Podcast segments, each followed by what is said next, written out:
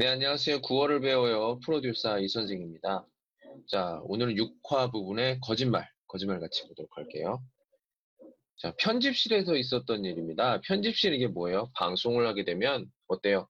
우리가 전부 다 보낼 수 없으니까 필요한 부분과 필요 없는 부분을 이렇게 나눠서 하는 것. 그런 것을 하는 곳을 편집실이라고 합니다. 그곳에서 일어난 일이었는데, 자, 저번 시간에 어땠어요? 세 명이서 같이 술을 마셨죠? 술을 마시면서 있었던 뭐 그런 일 때문에 어, 승찬이 조금 기분이 안 좋았던 것 같습니다. 그래서 준모에게 어떤 반항을 하게 되는데 준모가 그걸 눈치를 채요. 그러면서 하는 말 들어보십시오. 편집실 커피 반항. 아, 진짜 거짓말도 되게 못하는 놈이 거짓말하고 있어요.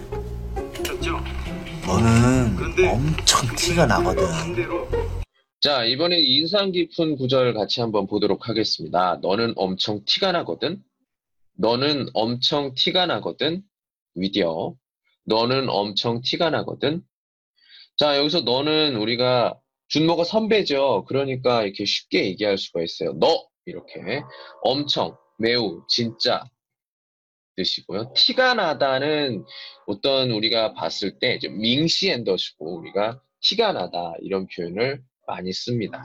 그리고 거든 거든은 우리가 얘기를 할 때 어떤 이유를 얘기해요.